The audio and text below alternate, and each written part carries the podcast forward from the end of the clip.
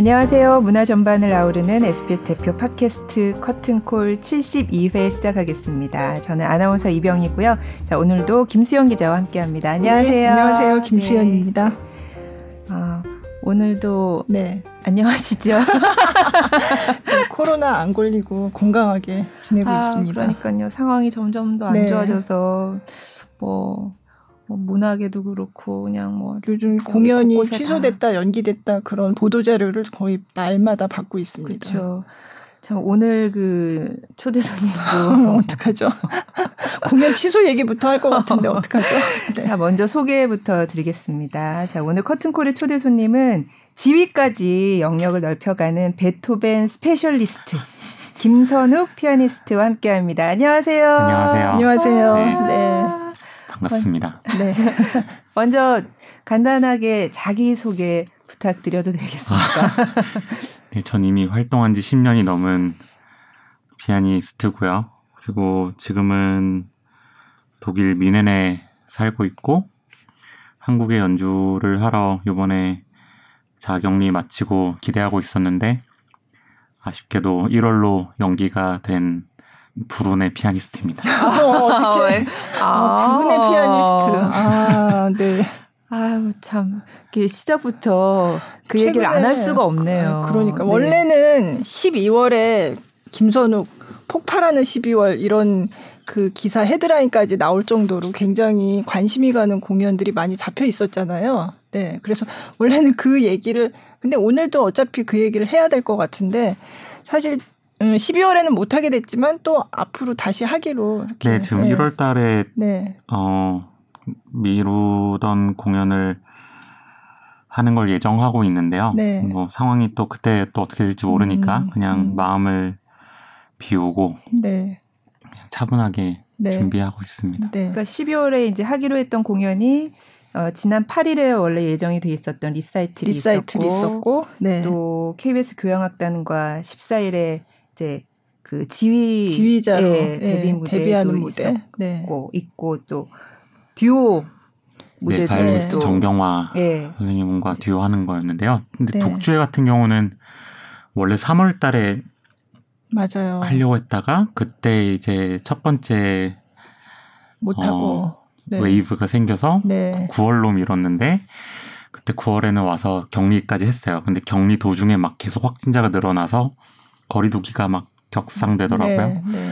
그래서 그때 또 미뤄주고 요번에도 데자뷰처럼 격리하는 도중에 네, 확진자가 했는데. 점점 또 늘어났네요. 네. 근데 어쨌든 물론 연주를 못해서 아쉬운 거는 뭐 숨길래야 숨길 수밖에 없는데 아무래도 네 보러 오시는 관객분들이 있으니까 많이 모이는 장소에서 연주하는 게 불가능하다는 건 이미 이해를 하고 있고요.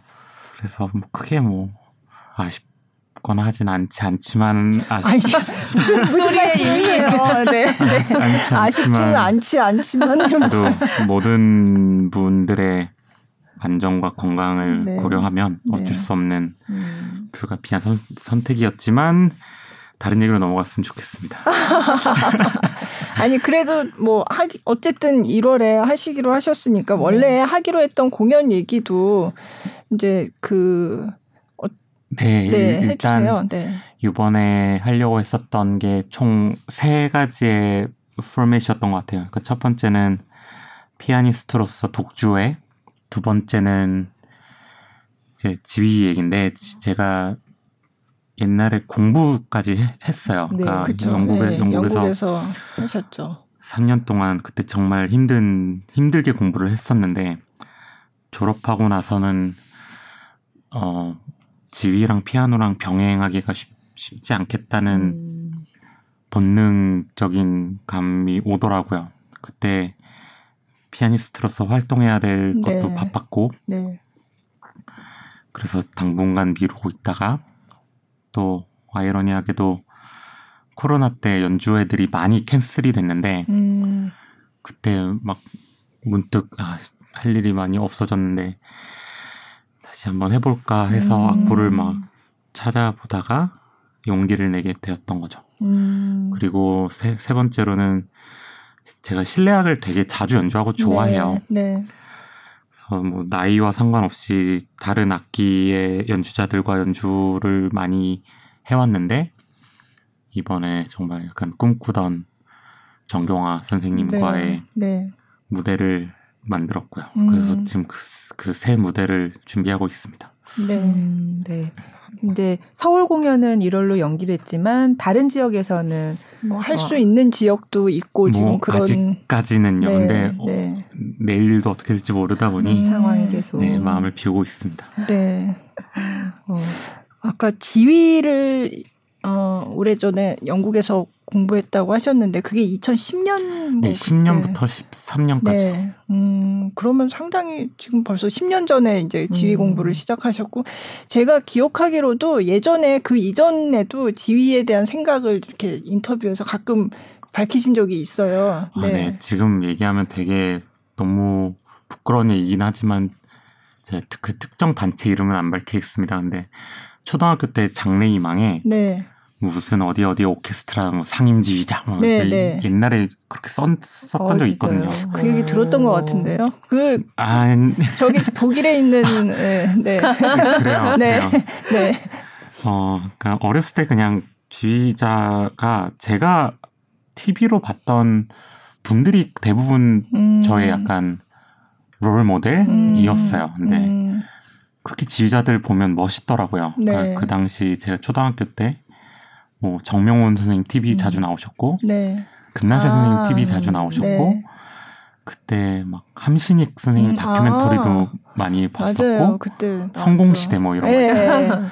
맞아요. 네. 그런 분들 보면 되게 멋, 멋있었던 것 같아요. 어, 그때 근데 피아노를 하고 있었을 때잖아요. 근데 그죠. 그때 네. 막 음악 틀어놓고 뭐 손으로 휘잡고 음. 그랬었죠. 뭐가 그렇게 멋있어 보이셨어요? 제가 약간 그 중앙을 좋아하는 약간 그런 게 있나 봐요. 아니, 피아노, 피아노도. 네. 그러니까 욕심이 있으시고. 피아, 니스트가 왜 멋있었냐면, 네. 텅 빈 무대에 네. 가운데 피아노가 딱 한대 네. 있고, 네. 혼자 나와서 음. 인사하고, 음.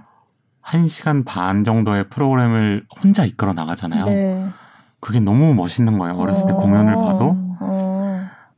어, 무대 위에서는 한 사람인데 막뭐한 2천 명의 청중이 그렇죠. 그, 그 무대에 네. 집중을 하면서 있죠. 보고 있고 그 음악가 한 명이 그 시간 동안 약간 그 공기의 색깔이나 흐름을 그 음. 연주자에 따라 마음대로 조절하면서 관객들의 마음을 들었다 놨다 하는 게 너무 멋있더라고요. 그 지휘자도 물론 오케스트라는 몇십 명의 연주자들이 있지만 그래도 가장 중앙에서 음. 지휘자가 손을 들기 전까지는 음악을 연주하지 않는 네네. 네. 이상한 패티시라고 해야 되나? 그런 게 그런 게 있었나 봐요. 네, 네. 멋있어 보여서. 네. 네. 음, 예전에 지휘봉 에피소드를 들었던 것 같아요. 아, 그러게요. 제가 저 옛날에 어, 떻게 그렇게 했나 모르겠어요. 네. 그때는 다 저 같은 줄 알았는데 나중에 맞아요. 그때 뭐 유니세프인가 네. 어디서 정명원의 지휘봉을 경매를 붙인 적이 있었어요. 그래. 그때가 98년인가 97년도인가 막 그랬는데 아, 이걸 너무 사고 사고 싶은 거죠. 근데 네. 너무 어린 나이에 돈이 어디 있어요. 그래가지고 네. 몇살 때예요? 초등학교 때... 3학년 아니면 4학년 때였는데 네. 부모님 카드를 이렇게 슬쩍 해가지고 번호를 입력한 다음에 네. 경매에 참여를 네. 한 거죠. 네. 근데 그때는 돈 단위의 개념이 없으니까 네. 그냥 누가 비딩을 하면은 계속 올라가는 높은 거죠. 금액을 네. 계속, 계속, 써야 되잖아요.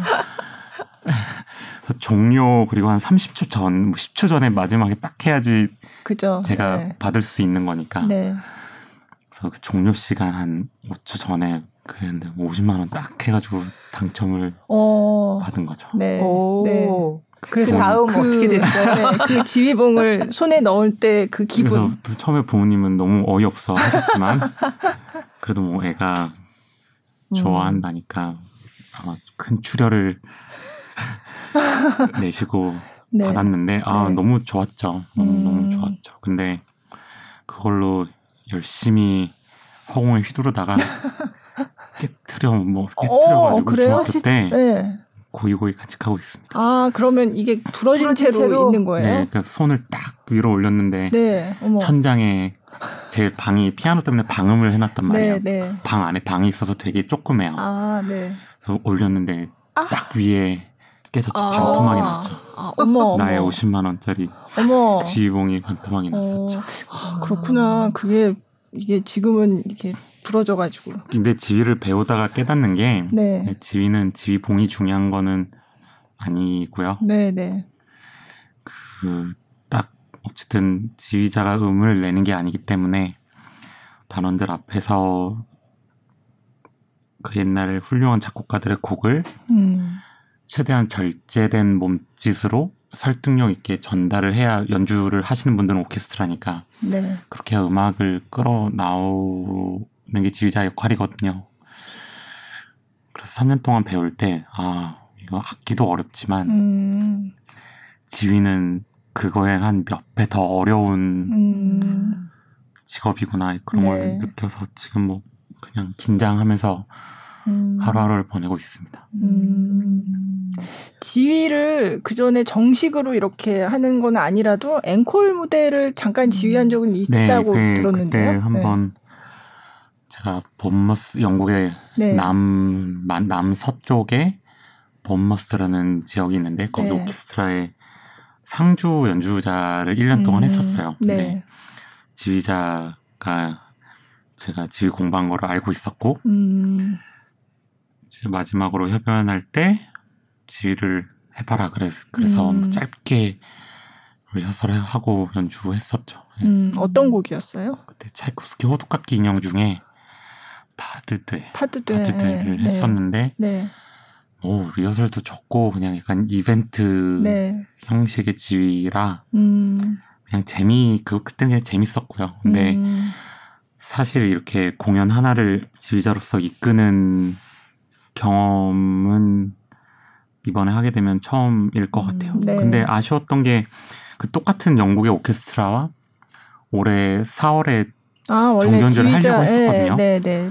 음. 그때도 코로나가 아, 영국에 너무 네. 많이 확산돼서 네. 못하게 되었죠. 좀 어, 아쉽긴 해요. 원래 뭘 연주할 계획이셨어요? 그때도 아, 근데 사실 아까 소개를 저한테 막 베토벤 뭐 specialist라고 해주셨는데 저는 이게 되게 아 좋으면서도 되게 부담스럽고 아. 네. 약간 아까 웃으시는데 막, 막, 뭔가 예. 막 저라는 연주자를 이렇게 막 프레임에 음. 많은 분들이 넣는 것 같아서 네.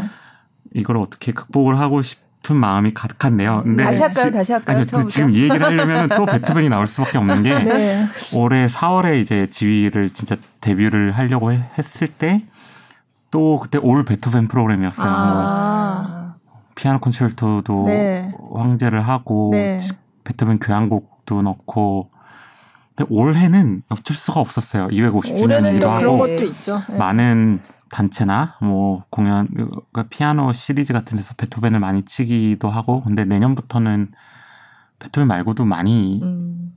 연주할 계획이라 네. 앞으로 그거를 이, 이 프레임을 깨는 것을 목표로 삼고 음. 네, 10년 뒤에는 또 다시 만약에 이런 인터뷰를 하게 된다면 네.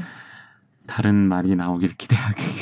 뭐 이를테면 어떤 걸 나는 이, 뭐 그냥 이런... 피아니스트가 낫지 않나요? 아 네. 그러면 다시 할까요? 아니 아니 아니 아니 나쁘지만은 않아요. 네, 그래도 네. 뭔가 한 작곡가를 열심히 했던 것도 사실이고 음.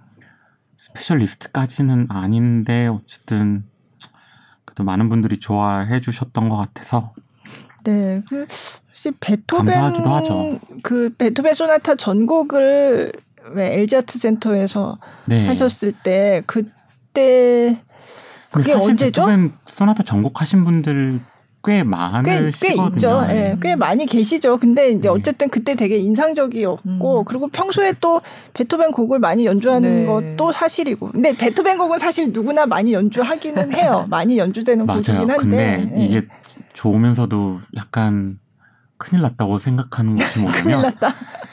이게 보통 오케스트라랑 협연을 하러 가게 되면은 네. 보통은 두 가지예요. 첫 번째는 오케스트라가 예를 들어 정전주의 프로그램들을 1년 시리즈를 음. 쭉짤 거 아니에요? 네. 그러면은 협연자가 원하는 프로그램이 아닌 경우도 있어요. 그렇겠죠. 오케스트라 네. 프로그래밍에서 꼭 필요한 네. 곡이라면은 음. 협연자가 거기에 맞, 맞춰서 그 곡을 연주해야 되는 경우가 있고 두 번째 경우는 이제 협연자한테 곡 선택권을 주는 거죠. 음. 너가 하고 싶은 거를 음. 얘기해봐라. 근데 그 제가 요번 1월 달에도 뭐 지방의 오케스트라와 협연할 기회가 몇 개 생겼는데 네. 두 번째 옵션인 너가 하고 싶은 콘체르토를 음. 어 달라. 네. 그러면 우리가 네. 고르겠다. 네. 그래서 이제 막 슈만 협주곡도 아. 드리고 찰코스키 일번도 네. 드리고 네. 베토벤도 하나 드리고 근데 그냥 결국 다 베토벤을 시게 되더라고. 안 드리면 되잖아요, 베토벤 거. 아예 빼고서. 안, 안 드리면 되는데 또왜 그래도 혹시나 해서. 아, 아니 근데 아 근데 어, 앞으로 네. 네. 그 이런 프레임을 깨고 싶고 네, 깰 시도를 많이 할 거예요. 음. 네. 근데 어떻게 하다가 그 베토벤 김선욱한 베토벤이 이렇게 생각나게 됐을까요? 아, 제가 너무 이렇게 공식적인 석상에서 베토벤을 좋아한다고 많이 얘기를 했나 봐요. 좋아한 걸 뭐 좋아한 거라고 하는 건데. 그렇죠. 이제 더 다양하게 연주해 주시면 사실 팬분들 입장에서는 아, 그렇죠. 좋은 네. 일이죠. 네. 네. 기대가 되고. 네. 그리고 음악가로서 아직 갈 길이 너무 멀기 때문에 네. 아직 활동을 제대로 시작한 지는 15년이 채 안 되거든요. 네. 아직 한참 남았죠. 음. 아직 한참 남았 한참 정말, 남았죠. 네. 근데 일찍부터 활동을 시작을 하셔서 굉장히 굉장히 이렇게 아까도 어. 중견 아, 네. 제가 중견이라고 중견 연주자 아직까지도 어느 어, 한 번도 가보지 못한 곳에 가면은 신인이죠. 뭐 아, 네. 그렇죠. 만약에 데뷔 네. 뭐 음. 네. 오케스트라 뭐, 데뷔를 네. 한다거나 네. 그 작년인가요? 근데 작년에 이제 미국의 시카고 심포니랑 음. 처음 연주를 했는데 네. 데뷔죠 그때. 그렇죠. 네. 네. 네. 근데 아직까지 음. 그러니까 한국에서는 너무 어렸을 때부터 연주를 네. 하다 보니까 음. 되게 음. 오래 한 것 같지만 아직 아직은 젊은 연주자입니다. 네. 막 새 교향악단을 만날 때마다 느낌이 많이 많이 달라요? 그럼요. 네. 오케스트라마다 추구하는 색깔들이 다 달라서 네, 음. 영향을 뭐 많이 받진 않지만 그래도 있죠. 뭐 예를 들어 영, 영국의 오케스트라는 그 똑같은 음이어도 약간 높은 네. 높은 거나 낮, 낮다 이런 음. 거를 피치, 음, 피치 피치가 네. 무슨 무슨 헤르 헤르츠 뭐 이렇게 아, 맞추는 헤르츠, 거잖아요. 네. 네. 네, 영국은 그게 좀 낮아요. 음. 네. 영국은 좀 낮고 독일은 조금 높고 음. 미국은 뭐 보통 정도고 우리나라도 뭐 평균이고 예를 들어 피치가 낮으면은 조금 더 음, 중후하다 그래야 되나? 좀좀 음. 좀 무겁고 네, 진중하고 네. 중후한 음. 소리가 아니라 그 감이, 감이 오고요. 네. 피치가 높으면은 상대적으로 되게 밝고 음. 화려하고 음. 약간 근데 조금 차이라고 하던데요. 사실은 아, 뭐 조금 그게 차인데 예, 그게 예. 차이가 많이 나는 예, 것 예. 같아요. 네. 네. 그래서 네, 그래서 저도 그때 조율하는 분이 한 번 오셨었거든요. 근데 그 말씀하시더라고요. 그러니까 똑같은 네. 베토벤을 연주해도 영국에서 영국에서 할 때는 조금씩 이제 차이를 두죠. 조금 템포를 조금 높여서 음악을 음. 훨씬 액티브하게 만든다든지. 음. 근데 피치가 좀 높은 곳에 가, 높은 오케스트라랑 연주하면 당연히 피아노도 피치가 높을 거 아니에요. 네, 그러면 네. 아 오히려 음, 조금 네네 조금 여유를 아. 두고 한다든지 약간 이런 차이는 있는 아. 것 같아요. 아 그런 것도 다 신경을 쓰는구나. 그럼요. 네. 음. 보통 그러면은 어, 연주하기 전에 한 몇 번이나 맞춰보고 연주를 해요? 많이 맞출 수 있으면 좋죠. 음, 근데 현실적으로 네. 오케스트라도 1년에 준비하는 프로그램이 엄청 많을 거고 한계가 있는데 많이 많이 맞추면은 협연 같은 경우는 많이 하면 세 번도 맞추고요. 음. 적게 하면은 뭐 한 번? 네. 아니면 당일 리허설하고 음. 할 때도 있고요. 음. 근데 원래 다 프로페셔널 하기 때문에 네. 금방 금방 캐치해서 음. 할 수는 있습니다. 음. 이번에 14일에 원래 하기로 이제 KBS 교향악단이라 원래 하기로 했던 그 지휘 데뷔 공연은 그럼 레퍼토리는 뭐 어떻게 짜신 거예요? 그것도 거기서 원하는 게 있었나요? 아니면 아니요 어, 나는 이런 거 했으면 좋겠어. 네. 제가 그 로얄 아카데미 시험 볼때 네. 시험곡들. 어. 네. 아 그러면 세, 고르신 거네요? 안 해보고 네. 거기 가서 처음 했는데 네. 네. 그때 곡들을 음. 곡들 중에 골랐죠. 근데 약간 초심을 찾기 위해 네. 좋은 곡들이 아닌가 생각해서 아, 네. 에그몬트 서곡도 있고 베토벤하고 네. 네. 브람스 교향곡 2번도 그때 마지막 final 아, 오디션 곡이었고 네. 협주곡은 네, 또, 또 베토벤을 넣, 얘기하자면, 네, 베토벤 쪽 하나 연주하고요. 네, 네. 음. 네, 뭐 연주를 뭐 많이 하는 것도 좋은 일이지만 요새는 참 그런 생각이 들어요. 그러니까 연주를 하는 것보다도 훨씬 중요한 건 그 연주를 내가 어떻게 하냐가 더 중요하잖아요. 연주를 하는 것 음, 자체가 어, 음. 자체로보다 어떻게 준비해서 내가 어떤 자세로 음. 임하느냐가 중요한데 점점 이게 활동이 늘어날수록 점점 너무 어려, 어려운 것 같아요. 음악이라는 게. 아, 사실 뭐 모든 직업이 똑같이 어렵겠지만, 그러니까 경험을 쌓이면 쌓일수록 원하고자 하는 기대치가 점점 높아지고, 음. 기대치가 높아지다 보면, 그러니까 음악이라는 게 결국 그 음들과의 싸움이란 말이에요. 이게 어, 어떻게 어느 관점으로는 아, 클래식 하는 연주자들은 2, 3, 2, 300년 전에 썼던 곡을 매번 똑같이 연주하는 거 음. 아니냐, 뭐 이런 음. 하시는 분들도 있겠지만,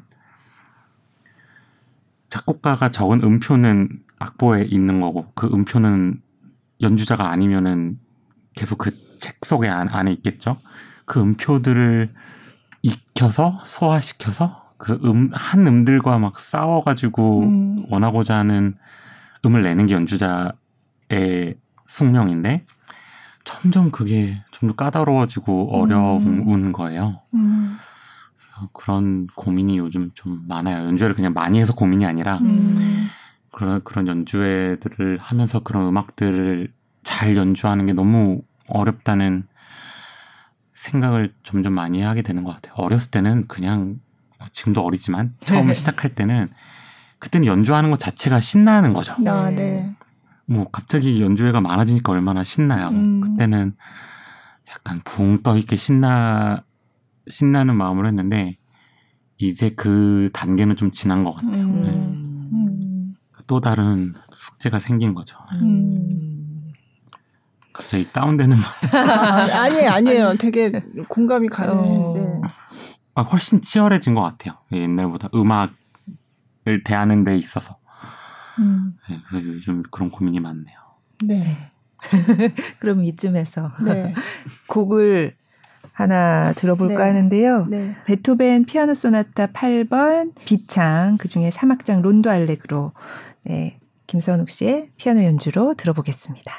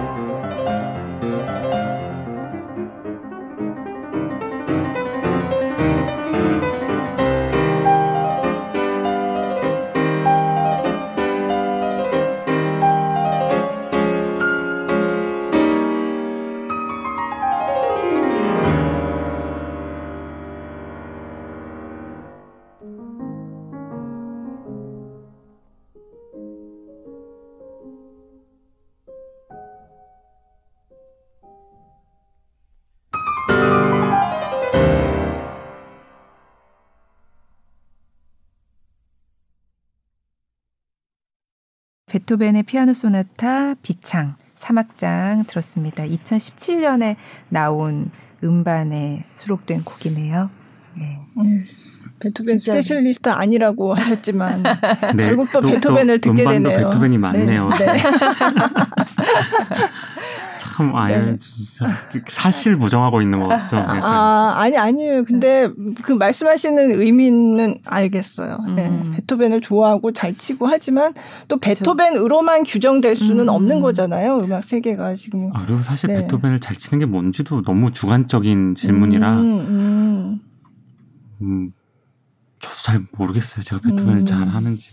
그냥 그러면 자기가 연주를 하고 나서 만족을 하세요? 공연 무대 끝나고 아니요, 나서? 아니요. 만족 거의 만족한 적 없으세요? 경우가 드물죠. 음. 저뿐만 아니라 많은 음악가들이 동감할 부분이기도 하지만 아, 뭔가 네 일단 음악이라는 연주 행위라는 것 자체가 완벽할 수가 없는 그렇죠. 거기 때문에 네. 네. 항상 무슨 일은 일어나거든요 음. 무대 위에서 음. 두 시간 동안 완벽하게 연주하면 그건 기계죠 기계인데 음. 저도 사람이다 보니까 뭐몇 가지 부족한 점들도 발견하게 되고 계속 그걸 보완을 해나가고 있긴 하지만 절대 완 완벽이 아니라 완전한 연주를 음. 하기는 한 10년에 한 번 정도 음. 나올까 말까 음. 하는 것 같아요. 음. 네. 그리고 꼭 무대 위에서 실수가 있다 그렇다고 해, 해서 안 좋은 연주도 아니고요. 네. 네. 한 음도 안 틀리고 완, 음, 음. 정말 미, 정말 실수 없이 연주한 게 좋은 연주도 아니기 때문에 네. 네. 만족할 연주를 하고 싶은 네, 그, 그건 아예 제 생각 속에 없는, 없는 것 같아요. 음. 만족하고자 연주하는 게 아니라 음악과 치열하게 그냥 싸우면서 음. 하는 게 훨씬 중요한 거죠. 네. 이번에 정경화 바이올리니스트와 듀오 무대도 이제 하기로 아, 했다가 하기로 했다가 지금 1월로 연기된 네. 그 합을 맞춰 보신 건 이번 처음인 건가요? 아, 네. 같이 무대 쓰는 거는 처음인데 아직 안 서봤죠. 근데 같이 해본 적 없지만 저 9월 달에 들어왔을 때도 연습을 오랫동안 했었고요. 아, 그리고 지금도 아. 오늘 지금 이 방송을 하고 있는 네. 지금도 오전에 정경 선생님이랑 아 연습 같이 하, 하고 연습, 오신 합을 거예요? 맞추고 아. 왔고요. 음. 항상 공연 준비는 열심히 하고 있는데 참 막상 공연을 하겠다 그러고 계속 미뤄지니까 네. 그 부담도 되게 음. 많이 있는 것 같아요. 네. 음. 진짜 양치기 소년이 된 느낌. 음. 연주를 하겠다 그러고 결국 미뤄지니까 음. 빨리 그렇죠. 이 네. 짐들을 좀 훌훌 털어버리고 싶은 마음이 간절하네요. 음. 그 혼자 하시는 무대랑 그렇게 같이 연주하는 거랑 어떤 게 더 매력 있어요? 아, 전 둘 다 매력 있어요. 음. 저 아까도 얘기 들었듯이 저 혼자 무대 서는 것도 되게 좋아하고요. 뭐 중앙에만 있으면 상관이요. 아니 근데 실내악 그 바이올리니스트랑 할 때는 사실 그거는 좀 다르잖아요. 아, 굉장히 좋아요. 그러니까 네. 맨날 피아니스트는 혼자 여행 다니고 혼자 연주하고 이런 게 음. 너무 익숙해져 있어서 네. 뭐 그 생활이 나쁜 건 전혀 아닌데 그러다가 가끔 이제 다른 악기의 연주자랑 연주하면 그렇게 재밌을 수가 없어요. 음, 음, 혼자 하는 게 아니고 같이 네. 하는 거니까 훨씬 얘기도 많, 많아지고 음, 음. 또뭐 밥도 같이 먹고 음. 여행도 같이 다니고 음. 이러니까 그런 부분에서 되게 즐거움을 많이 느끼는 것 같아요. 그러면 지휘는 어떻게 준비 지금 뭐 KBS 교향악단을 만나서 뭘 해보신 적은 네 원래는 이제 네. 이제 할 예정이었는데 네. 뭐 이번 주에 시작했어야 되는데 아, 이게 미뤄져가지고 네. 네. 지휘 준비는 그죠 그것도 준비를 할 게 많죠. 음. 그러니까 사실 제스처는 그렇게 중요한 건 아니에요. 네, 뭐 누구나 다 할 수 있는 게 지휘자인데 약간 피아노 칠 때랑 다른 근육을 사용하긴 음. 하는 것 같더라고요. 네. 그래서 옛날 옛날에 학교에 다녔 다닐 때도 지휘도 오랫동안 안 하다가 하면은 그걸 근육들이 적응하는데 좀 시간이 필요해요. 음. 그래서 그 전에 뭐 스트레칭이나 이런 것들 좀 많이 아, 해줘야 되고요. 아, 네. 그리고 물론 악보 악보에 있는 모든 뭐 지시사항들이나 아까 악보를 그냥 씹어 먹을 정도로 네. 이해를 해야지만 네. 할수 있는 게 지휘자인 것 같아요. 네. 음, 음. 참 피아니 피아니스트로서 음악을 연주할 때는 열 손가락으로 하잖아요. 그러니까 네. 악보를 열 손가락으로 하 니까 만족감도 더 크고 내가 음을 내니까 내가 어떤 다른 칼라를 내고 싶을 때 스스로 바꾸면 되니까 그렇죠. 그런 네. 프로세스는 이제 오랫동안 해와서 적응이 됐는데 아직 지휘자는 지휘자는 제가 머릿속에 생각해서 바꿀 수 있는 게 아니잖아요. 그러니까 음. 그 바꾸고 싶은 부분을 설득력 있게 전달해서 그분 오케스트라 단원들이 음을 내주시는 거기 때문에 그런 프로세스는 해보면서 많이 경험할 것 같아요. 그러니까 음. 아직까지는 뭐 그림이 그려지거나 그러진 않는데 음. 해봐야죠. 많이 음. 해봐야 되는데 너무 하, 빨리 하고 싶은데 미뤄져서 그럼 지휘봉은 뭘 쓰세요? 지휘봉은 사실 뭐 악기사나 뭐, 네, 음, 네. 뭐 악보점 가면은 그쵸. 많이 파는데요. 네. 네. 가격도 뭐 만, 만 오천 원, 만 사천 원, 그 정도밖에 안 해요. 음. 지휘봉 안 쓰시는 분들도 있고 사실 지휘봉은 중에. 정말 네. 지, 지휘봉은 지휘자한테 중요한 100가지를 꼽으라면 100, 네, 네. 그렇게 중요한 거는 네, 아닌. 네. 음. 정말 중요한 건 1번이 뭐예요? 그럼? 저는 가끔 이런 말을 지휘자는 소리를 내지 않기 때문에 음. 약간 그 음악의 형상을 표현하는 음악의 현상을 단원들한테 파는 직업이 지휘라고 생각해요. 그러려면은 음악의 형상을 음악 음악, 네. 음악 형상 형상을 그러니까, 네. 그러니까, 지휘자는 그 음악 자체를 지휘로 보여줄 수 있어야 되는데 음. 그게 제일 어려우면서도 그게 가장 에센 에센셜한 것 같아요. 지휘자는 박자를 휘, 박자를 음. 젓는 것 이상의 뭔가가 필요한 거예요. 박자는 누구나 적을 수 있어요. 그 메트로놈이 할 수도 있고 네. 앞에 그냥 박자기만 켜놓으면 단원대로 할 수 있단 그쵸. 말이에요. 네. 지휘자의 역할은 박자를 젓는 역할이 아니라 네, 그, 그 곡의 아까 말했던 이미지를 몸으로 표현하면서 다, 그거를 관객들한테 오케스트라를 통해 전달해야 되는 사람인 거죠. 그러니까 얼마나 그 이미지를 꿰뚫고 있느냐, 음. 이해하느냐, 그게 가장 중요한 덕목이죠. 음. 사실 세상에는 좋은 지휘자도 너무 많고 그렇지 않은 지휘자도 많이 만났었어요. 근데 악기는 어느 정도의 객관성이 있, 있거든요. 그러니까 잘 치는 사람도 있고 더 잘 치는 사람이 있지만 네. 음악을 전혀 모르고 피아노를 모르더라도 느낄 수 있, 어요 악기는. 음, 근데 지휘자는 네.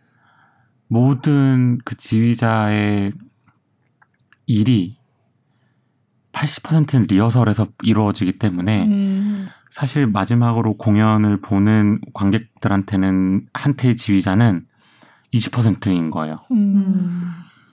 그러니까 그 지휘자의 약간 진면목을 알아보기가 되게 힘들 아. 힘든 부분은 좀 있는 것 같아요. 음. 근데 그때 그 공연 때 중요한 거는 일회성의 연주에서 얼마나 생명 생명력 곡의 생명력을 불어넣을 수 있는가 거기서의 지휘자도 되게 중요한 역할을 하죠. 음. 추상적으로 들리긴 하는데 그렇더라고요. 그래서 너무 어려워요. 네. 지휘자는 진짜 어려운 직업이에요. 음. 그렇게 생각 안 하고 정말 박자를 젓는다면 그런 지휘 그러, 그렇게 지휘할 수도 있어요. 음, 음. 네. 그런 지휘자도 있고요. 네. 음. 그러면 피아노를 하신 경험이 지휘에 굉장히 많이 도움이 되나요? 뭐 학교 다닐 때는 그런 도움은 됐겠죠. 그러니까 다른 이제 지휘과 학생이 몇 명 안 됐었거든요. 네. 되게 네. 소수인데 오케스트라를 지휘하지 않을 땐 피아노로 반주를 음. 한, 해준, 해준단 말이에요. 근데 음. 그때 저는 어차피 피아노 치니까 제가 네. 거의 도맡아서 했죠. 아. 그럴 때 다른 지휘자들한테 도움이 됐을지 몰라도 아. 제가 피아노를 치다가 지휘하는데 어떤 도움이 될지 모르겠네요. 아. 근데 피아니스트들 중에 지휘하시는, 분들이, 분들이 많잖아요. 그게 왜 그러냐면 피아노는 어쨌든 생각해야 될 게 되게 많아요. 화성적인 것도 그렇고 음.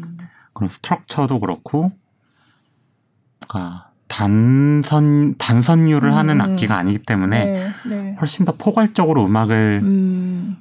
음, 하라부는 경향이 다른 악기보다는 두드러진다? 음. 그래서 지휘할 때도 조금 도움은 된다가 뭐 여태까지 음. 많은 피아니스트 지휘자가 나왔던 네. 이유라고 굳이 말하려면 할 수 있는데 네. 꼭 그런 게 아니라 그 어쨌든 음악 음악이 좋은 사람들은 좋은 지휘자가 되더라고요. 음. 그러니까 피아노를 치든 바이올린을 하든 음. 음. 네. 음. 근데 음악을 음, 직접 이렇게 연주를 하기도 하지만 남이 연주하는 것도 굉장히 많이 보신다고 알고 있어요. 네. 유명한 아 어렸을 때는 어, 어 렸을 때는 연주를 많이 봤는데요. 네.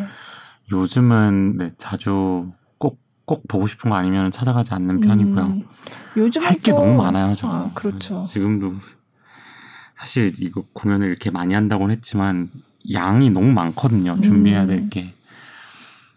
하루가 정신없이 빨리 지나가는 음, 편입니다. 오페라 많이 보셨다고 제가 들었는데. 네. 오페라요? 네, 네 코로나 그러니까 온라인 코로나 때문에 아. 연주회들이 거의 95%가 캔슬됐는데 음. 네 온라인으로 오페라도 많이 보고요, 영화도 많이 보고 드라마도 많이 보고 연습도 하고 뭐 이런 것도 볼래니 시간이. 매일 보통 연습 몇 시간 정도 하세요? 미니멈 3시간. 음. 네, 미니멈 3시간이고 이번 격리할 때는 할 게 피아노밖에 없어서 네, 그때는 네. 한 7시간, 8시간 정도 했었던 것 같아요. 음.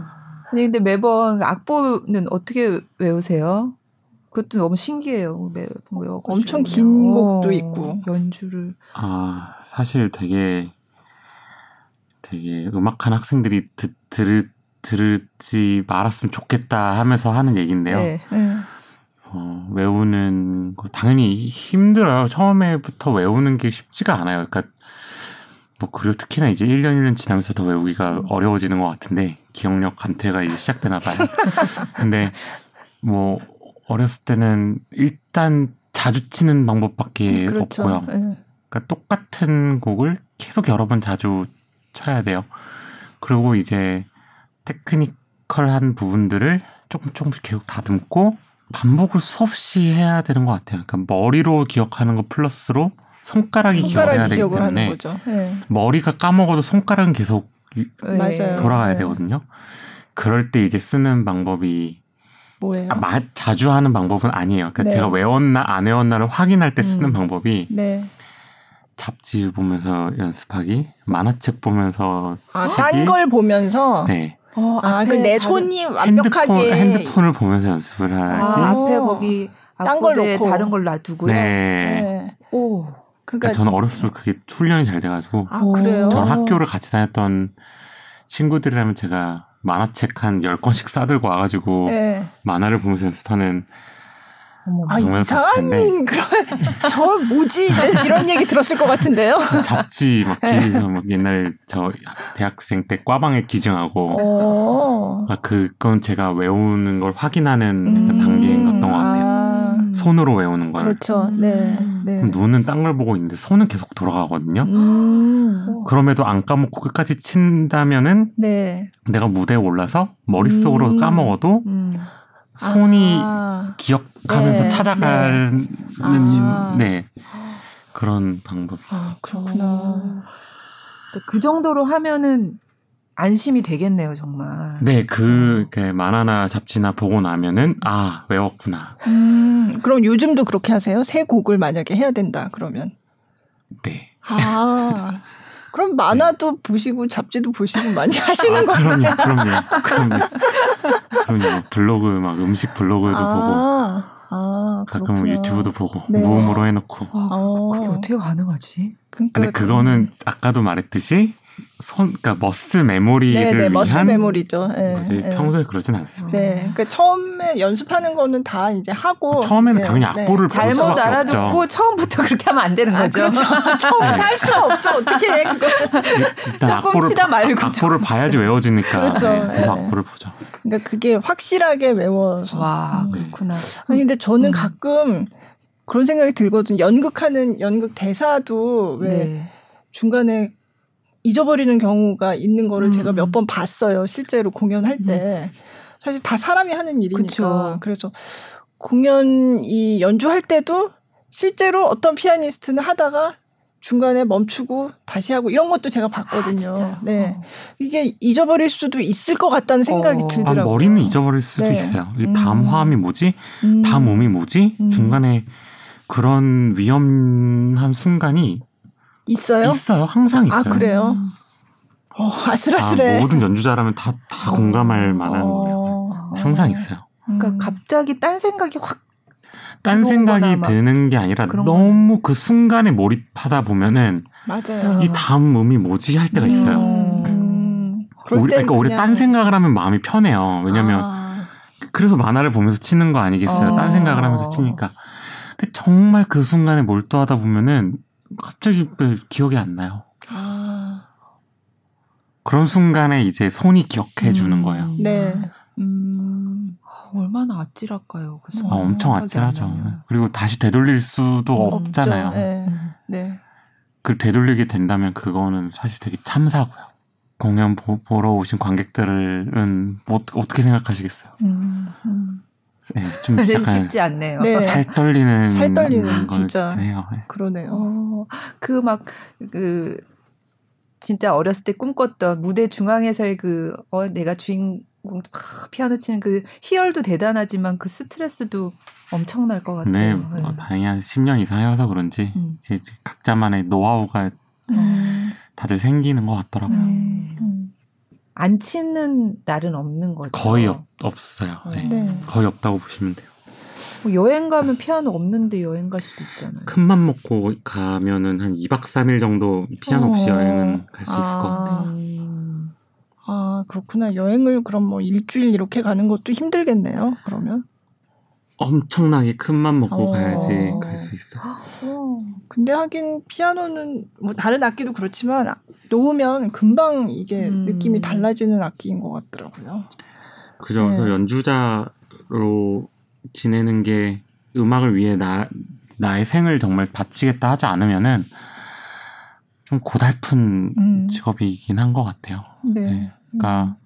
평범하게 살고 싶은 마음도 가득하고 그런데 매일매일 연습하는 게 뭐 쉬운 쉬운 일은 아니죠. 저도 가끔 너무 힘들긴 한데 이게 너무 오랫동안 익숙해져 왔다 보니까 그리고 맨날 연주는 저녁에 하는 경우가 많잖아요. 네. 그러면은 그 하루에 집중할 수 있는 시간이 그 저녁으로 딱 세팅이 된단 말이에요. 음. 그러면은 그날 그 저녁까지는 뭐 그 연주회 말고는 다른 것도 생각하기가 또 어렵고 그냥 거기에 완전 뭐라, 빠져 있는 뭐라, 빠, 져 있어서 네, 네. 그러니까 그런 나날들이 지속되면은 그러니까 일상적인 생활을 영위하기가 좀 어렵긴 해요. 음. 주말도 없고 연휴도 아, 그렇죠. 없고 네. 또 가끔 연주는 주말에 일어나는 맞아요. 때도 많아요. 네. 그렇다고 매번 똑같은 곡을 연주하는 것도 아니고 매번 프로그램을 바꿔야죠.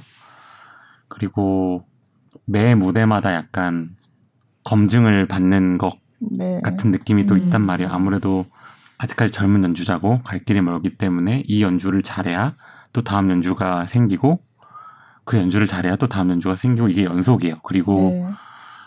또 불확실성도 많아요. 특히 이런 그렇죠. 그러니까 코로나 네. 코로나 때는 연주회를 할 수가 없으니까 굉장히 정체성, 그러니까 여, 저는 연주를 해야지 저의 정체성을 찾, 찾을 수 있는데 연주회가 없어지니까 갑자기 내 자신이 약간 사라진 느낌이 음. 또 든단 말이에요. 이거를 채우려고 막 오페라도 듣고 뭐, 뭐, 지휘도 한다고 하고 여러 가지 이제 대안을 찾지만 결국은 무대에 쓰는 딱 그 몇 시간이 나를 계속, 계속 살아 숨쉬게 하는 음. 원동력인데 그게 없어지니까 좀 되게 한 올해는 정말 정말 힘들었던 것 같아요. 음. 올해는 좀 이제 특수한 상황인 거고 이제 그런 힘든 점이 있지만 그럼에도 음악 하시길 잘했다 아, 행복하다 그럼요, 생각하시는 그럼요, 거예요. 그럼요. 음.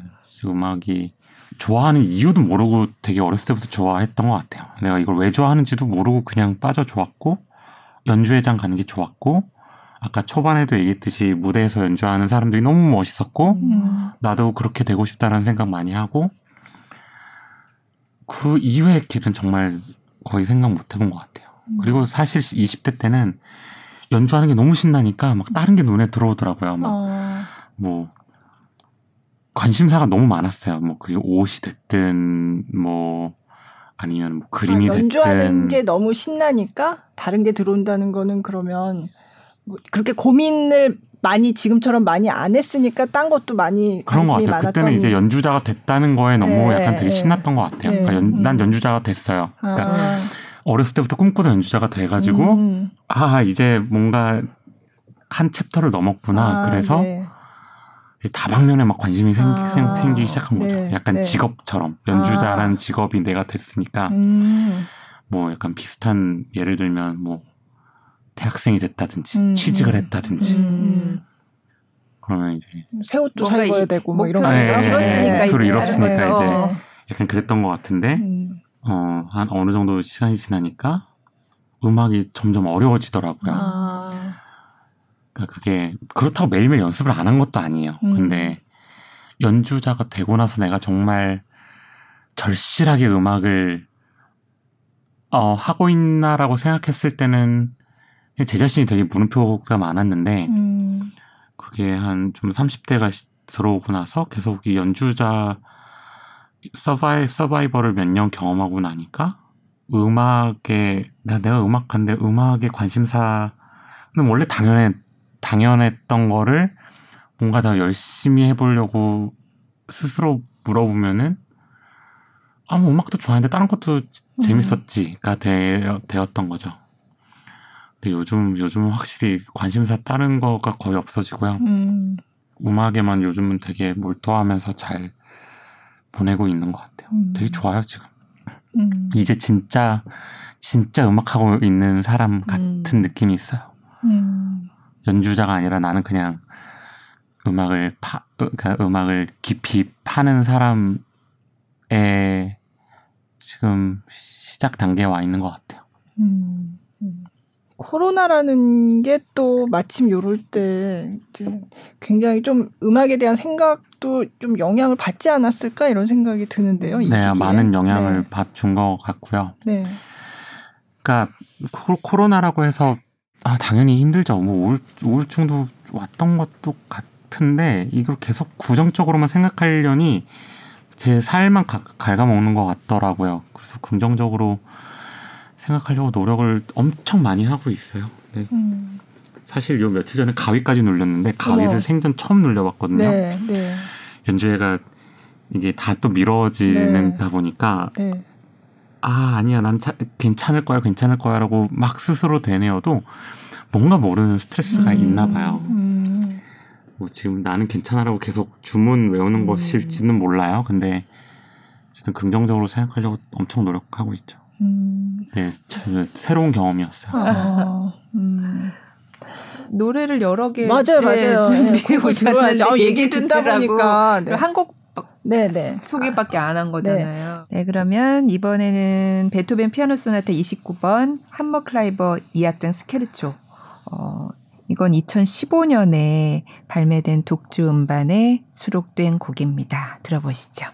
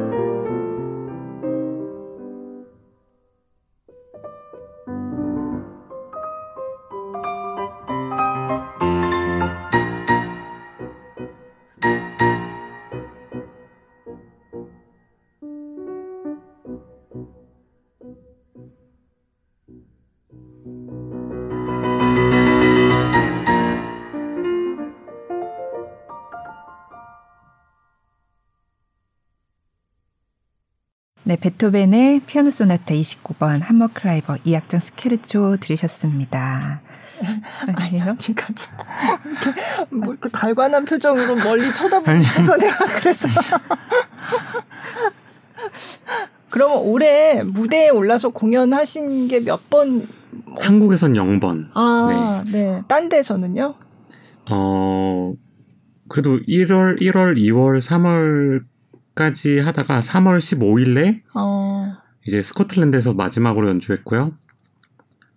그 다음이 아 지금 기억나요. 3월 15일 날부터 다 캔슬되고 네. 여름 페스티벌 다 캔슬되고 오랜만에 연주 복귀한 게 9월 18일 음. 프랑스에서 아. 독주를 했고 네. 그 이후에 정말 웃긴 게 영국 다 캔슬됐고요. 미국 다 캔슬됐고요. 음, 음. 독일 이 10월 11월에 연주가 많이 있었는데 캔슬됐고 오직 연주한 곳은 프랑스랑 스페인. 어. 네. 음. 거기는 그때 뭐 하루에 5, 만 명씩 나와도 하더라고. 네, 잠깐 열어서 네. 한적 있죠. 네. 네. 음. 그럼 캔슬 안 됐으면 1년에 보통 연주회를 얼마나 하시는 저 거예요? 저 되게 아쉬운 게 되게 그래도 올해 중요한 많았었어요. 연주가 많이 네. 네. 그러니까 올해 내년 초까지도 많았었는데 많이 캔슬됐죠. 음. 뭐 저기 뭐 협연 연주도 되게 중요한 게 많이 있었다고 들었는데요. 네, 네. 뭐 앞으로까지도 캔슬된 거 포함하면은 되게 많죠. 음, 이를테면 어디랑 하기로 하셨는데? 그러니까 뭐 영국 필라모니아 오케스트라 네. 정비 연주도 캔슬됐고, 네. 그리고 미국 같은 경우 미네소타 아, 오케스트라도 네. 캔슬됐고, 어 LA 필라모닉 오케스트라도 아. 캔슬됐고, 그리고 어 근데 그 대신 올해 참 녹음을 많이 또 했어요. 아. 녹음도 많이 했고 앞으로 발매될 것도 많고요. 그러니까 음. 연주회가 캔슬됐 던 것을 약간 음반으로 많이 메꿨던 음. 것 같아요. 음. 그럼 앞으로 발매될 음반이 여러 장인가요? 지금 녹음 많이 하셨다고 음. 하는데. 네, 그러니까 뭐 베토벤 마지막 피아노 소나타도 아. CD랑 DVD를 같이 만들었고요. 아, 네. 그리고 내년에 베를린 필이랑 진우숙 피아노 쪽을 하는데 네. 그것도 음반으로 나올 거예요. 아, 네. 음. 그것도 음반으로 만들고 또 많이 해, 많이 했는데 아 베토벤 발리 소나타 10개도 다 녹음했고요. 그건 누구랑 같이 했어요? 음, 네, 클라라 주미강 씨랑 같이 아, 녹음했었고. 네. 네. 네. 계획이 계속 음, 많은 것 같아요. 음. 그러네요. 그러면 베를린 필이랑 연주가 지금 예정이 돼 있는 거네요? 내년에? 그건 내년 6월에 어, 예정하고 있습니다. 네, 네. 음, 중요한 연주 많이 하시고, 네. 혹시 온라인으로 공연하는 거, 뭐, 영상으로 하는 거 그런 것도 좀 하셨어요? 녹음하면서 이제 계약서에 사인했던 조건이 이, 이 레퍼토리에 관해서는 음, 영상화도, 영상화를 네. 네. 불어한다. 약간 아. 왜냐면 이제 DVD가 내년 초에 나와요. 아, 내년 초에 나오기 때문에 음. 그래서 그런 생각을 아예 접었었죠. 아, 음. DVD가 나오니까 네, 네. 그렇구나. 네. 요즘 이제 온라인으로 많이 하니까 4K 네. DVD로 나올 겁니다. 오, 그래요? 네. 오. 7월 달에 했는데 그때 제가 3월 달부터 머리를 안 잘랐거든요. 네. 연주 취소되고 네. 난 네. DVD를 보면은 제 머리가 네. 너무 길어요. 너무 오. 되기 싫게 너무 기른데 좀 걱정되긴 하네요. 어디서 찍으셨어요? 라이프치히에서. 아 그렇구나. 어떤 공장 같은 곳을 음. 뒤에 이제 베토벤의 자필악보랑 얼굴이랑 오. 프로젝션으로 네네. 네. 음. 배경을 쏘고 네. 되게 그러니까 공연장이 만들었어요. 아닌 곳에서. 네네. 네. 영상으로 도 멋있겠는데요. 음. 네. 네. 머리가 문제요. 더 느낌 있게 나오겠죠, 뭐 이렇게 흩날리면서. 6개월 동안 안 자른 머리 어, 스타일이었어가지고. 어, 그럼 지금은 한국에 와서 자르신 거예요? 네, 자른 어, 어. 안 잘라 보이나요? 아니에요. 지금도 아주 짧지는 않은데 네. 이거보다 훨씬 더 기르셨다. 훨씬 길었어요. 어, 그렇구나. 꼭 봐야 되겠습니다. 얘기를 미리 안 했으면 그냥 이렇게 별 생각 없이 봤을 텐데 또 그렇게 얘기를 하니까 볼 때 음, 과연 머리가 길구나. 그걸 막 의식하면서. 제가 이 공연 기획사 관계자분께 들었는데 이제 세 번째로 이게 공연을 못 하게 된 거잖아요. 그 리사이틀을. 음. 근데 굉장히 기다리던 관객분들이 그 격려의 메시지를 많이 보내주신다고 오. 하더라고요. 네. 네, 되게 감사한 부분이에요. 그러니까 연습할 때도 아 제발 이거를 같이 공유하고 싶은 네. 거예요. 들려드리고 싶은 네. 거예요. 맨날 기대감이 막 여기까지 네. 찼다가 그게 갑자기 또 확 없어지고 하니까 매번 그거를 유지하는 것도 쉽지는 않은데 네, 그 되게 절실해요. 이걸 음. 들려드리고 싶은데 음. 왜냐면 굉장히 준비를 오랫동안 했거든요. 근데 오랫동안 하면은 매번 이게 되게 프레시한 음. 게 접근하기가 되게 어렵 네. 어려워요. 그래서 네. 이제 취소되면은 그러니까 미뤄졌으면 다음 공연 때까지 한 2주간은 그 악보를 연습을 안 해요. 다른 음. 오히려 다른 아, 레퍼토리 네. 연습을 하지. 네. 한 2주간 그랬다가 또 음. 막판에 음. 이게 또 다시 새롭게 느껴져야 되니까 음. 네. 막판에 또 그걸 끌어올리는 작업이 저 나름의 방법이 있는데 음. 그게, 쉽, 쉽지 않거든요. 근데 그걸 매번 해, 하고 있어요. 그래도 그럼에도 불구하고 잘 하고 싶어 가지고 음. 네. 그걸 오랜 기간 동안 계속 한 곡을 치면 뭐 그것보단 좀 새롭게 느껴지는 게 더 중요한 거예요. 네, 네. 연주자가 연주자가 이 새롭게 안 느껴지면 그건 관객분들이 금방 알아채고 네. 아, 알아채시거든요. 음, 음. 나름의 방법이 뭐예요? 어, 비밀이에요. 비밀이에요. 아, 근데 되게 노동이 많이 들어가요. 어... 네. 아니 그러니까 연습을 하시는 거는 당연한 건데 그걸 또 나름의 방법이라고 하시니까 음. 무슨 특별한 뭐가 있나? 아니, 그, 그건 네. 모든 연주자들이 네. 다 고유의 방법이 아, 있을 거예요. 아, 네. 근데 매 매번 같은 시간에 만약에 똑같은 프로그램을 한 달간 친다 하면은 훨씬 느는 게 없고요. 네. 그리고 너무 준비가 잘 됐던 상태가 있잖아요. 네. 근데 이거를 유지하려고 매일 하다 보면은 점점 음. 점점 하락하더라고요. 왜냐면 음. 컨디션이라는 게 계속 최상을 유지하기가 어려, 어렵 다 그렇죠. 보니까 네. 그러려면은 다시 이렇게 또 연주가 미뤄지잖아요. 다시 준비해야 되잖아요. 그러면은 음. 내가 여태까지 최, 최상의 컨디션을 올려놨던 그 기대를 버려야 돼요. 음. 아예 아예 처음부터 또 다시 시작해야 돼요. 아. 그러면 또 그만큼 시간이 음. 그 시간이 얼만큼 걸린지도 알고 있어요. 한 3, 4일 정도가 필요해요. 아. 하루에 한 4, 5시간씩. 네. 네. 그러면 음. 이제 연주 앞두고 또 또 해야죠. 그 루틴을 또 반복하고 음. 해야죠. 음. 좀 그런 거 있잖아요. 그 얼마 전에 브람스를 좋아하세요라는 드라마를 이제 저희 SBS에서 했는데 거기 보면 약간 음악계의 그런 어떤 치열한 경쟁 음. 경쟁의 어떤 한 단면 같은 것도 좀 나오고 그랬거든요. 그리고 그 연주자라는 직업이 보기엔 굉장히 화려하고 멋진 곳에서 연주하고 사람들의 갈채를 받고 그렇지만 굉장히 고달픈 네. 직업이다 네. 이런 게 또 보여졌단 말이에요. 그래서 그런 드라마를 보면서 어, 실제 연주하시는 분들은 정말 만약 뭐 보셨는 안 보셨을 뭐, 것 같지만 네, 네, 네, 네, 그런 어떤 남들이 생각하는 정말 어 클래식 연주하는 분들의 어떤 화려한 모습만 보고 있지만 사실 굉장히 고달프고 힘든 직업이라는 생각이 저는 아, 사실 뭐 들거든요. 많죠. 네, 네. 제일 힘든 게 뭐예요? 근데 여행이 가장 힘들죠. 음. 여행 힘들어요. 그러니까 한 달에도 비행기를 정말 많이 탈 때는 뭐 10번 이상 타는 적도 있는데 네, 네. 그게 1시간을 타든 10시간을 타든 약간 한 번 비행기가 떴다가 그렇죠. 네. 내려오면 그 피로감은 네. 되게 어려 어려운 것 같아요. 음. 그리고 각 나라마다 이제 시스템도 다르고 룰도 다르고 네. 문화가 다르기 때문에 뭐 그런 거 아는 그런 거를 알 수 있어서 좋은 점도 있지만 가끔 애로 사항도 있죠. 음. 뭐 스페인이나 포르투 같은 경우 연주 시작이 9시 반에 시작해요. 저녁 9시 반. 아, 그래요? 네. 10시 시작할 때도 있어요. 어머. 아, 그렇구나. 거기 이제 낮잠을 좀 오래 자고. 네, 거기 뭐, 네. 시에스타 시간, 시에스타, 거기 네. 점심을 2시부터 한 4시 반까지 먹고, 네. 저녁을 9시 넘어서 먹으니까. 아. 그러니까 그런데 가면 밤 10시까지 하루 종일 꼼짝 못하고 그냥 긴장을 아. 하고 있는 거예요. 그럼 그것도 막 쉬운 음. 일은 아니죠. 음. 네, 그리고 뭐 미국에 뭐 자주 갈 때는 뭐한 달에 두 번도 간 적이 네. 있는데 뭐 비자 비자 스트레스도 아유, 그렇죠. 있고 맞아요. 그러니까 특히 일본을 가고 싶어도 연주자들은 여행 비자로 못 가요. 아. 항상 아, 비자를 그, 네. 받아야 되거든요. 네, 네.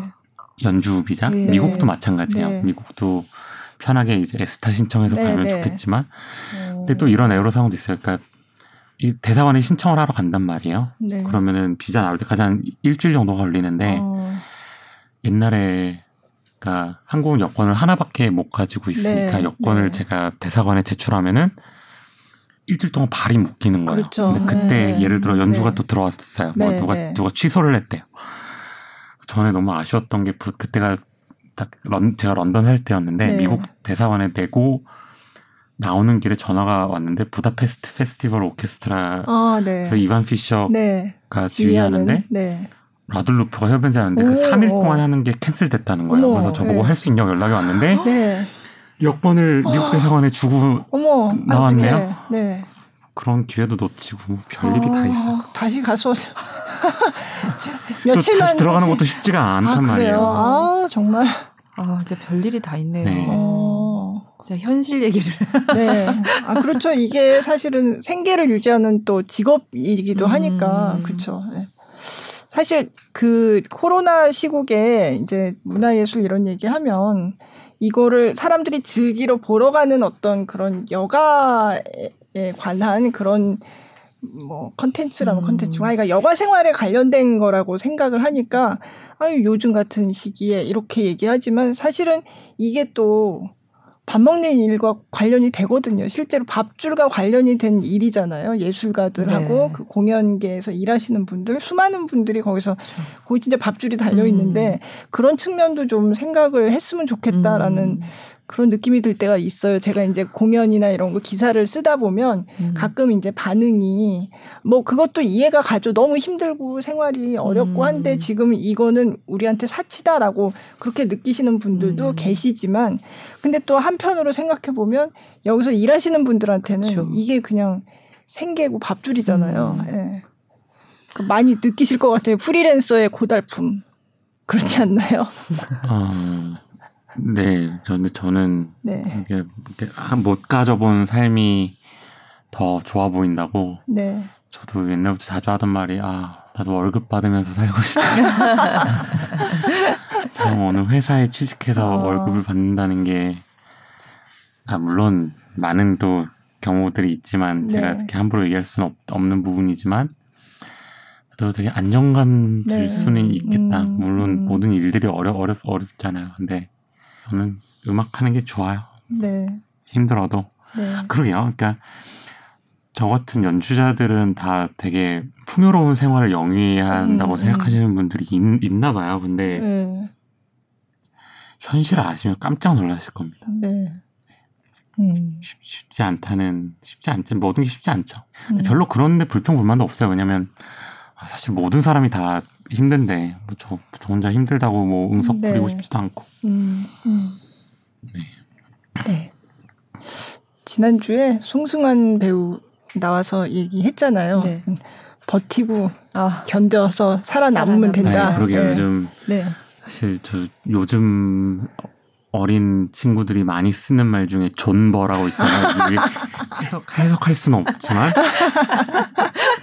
근데 네. 너무나 마음에 와닿는 단어가 아닌가 음, 싶습니다. 맞아요. 네. 음, 네. 네. 알겠습니다. 아, 서울 공연은 취소되었으나 음, 네. 12월에 하기로 한 건 취소됐지만 연기가 된 거죠. 연기 네, 1월 달로 예. 지금 연기 중이 있습니다. 네. 네.